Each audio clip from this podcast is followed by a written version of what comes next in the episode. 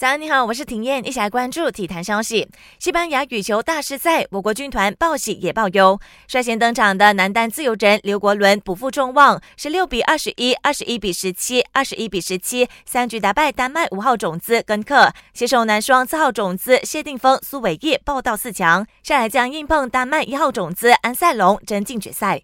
可惜混双吴顺发、赖洁敏，女双周美君和李明艳不敌各自对手，提早结束征途。汤尤杯赛事倒数三个月，各十六支参赛队伍敲定，当中包括我国、丹麦、中国、阿尔及利亚、澳洲、加拿大、印尼、日本、法国等。抽签仪式将在下个月十八号举行。新冠肺炎疫情袭击全球，就连羽毛球的产量也受到影响。根据台湾 TVBS 电视台报道，中国占了全球将近百分之九十的羽毛球供应量。在疫情的冲击下，不少工厂宣告停工。要是疫情不见好转，羽毛球恐怕就要断货了。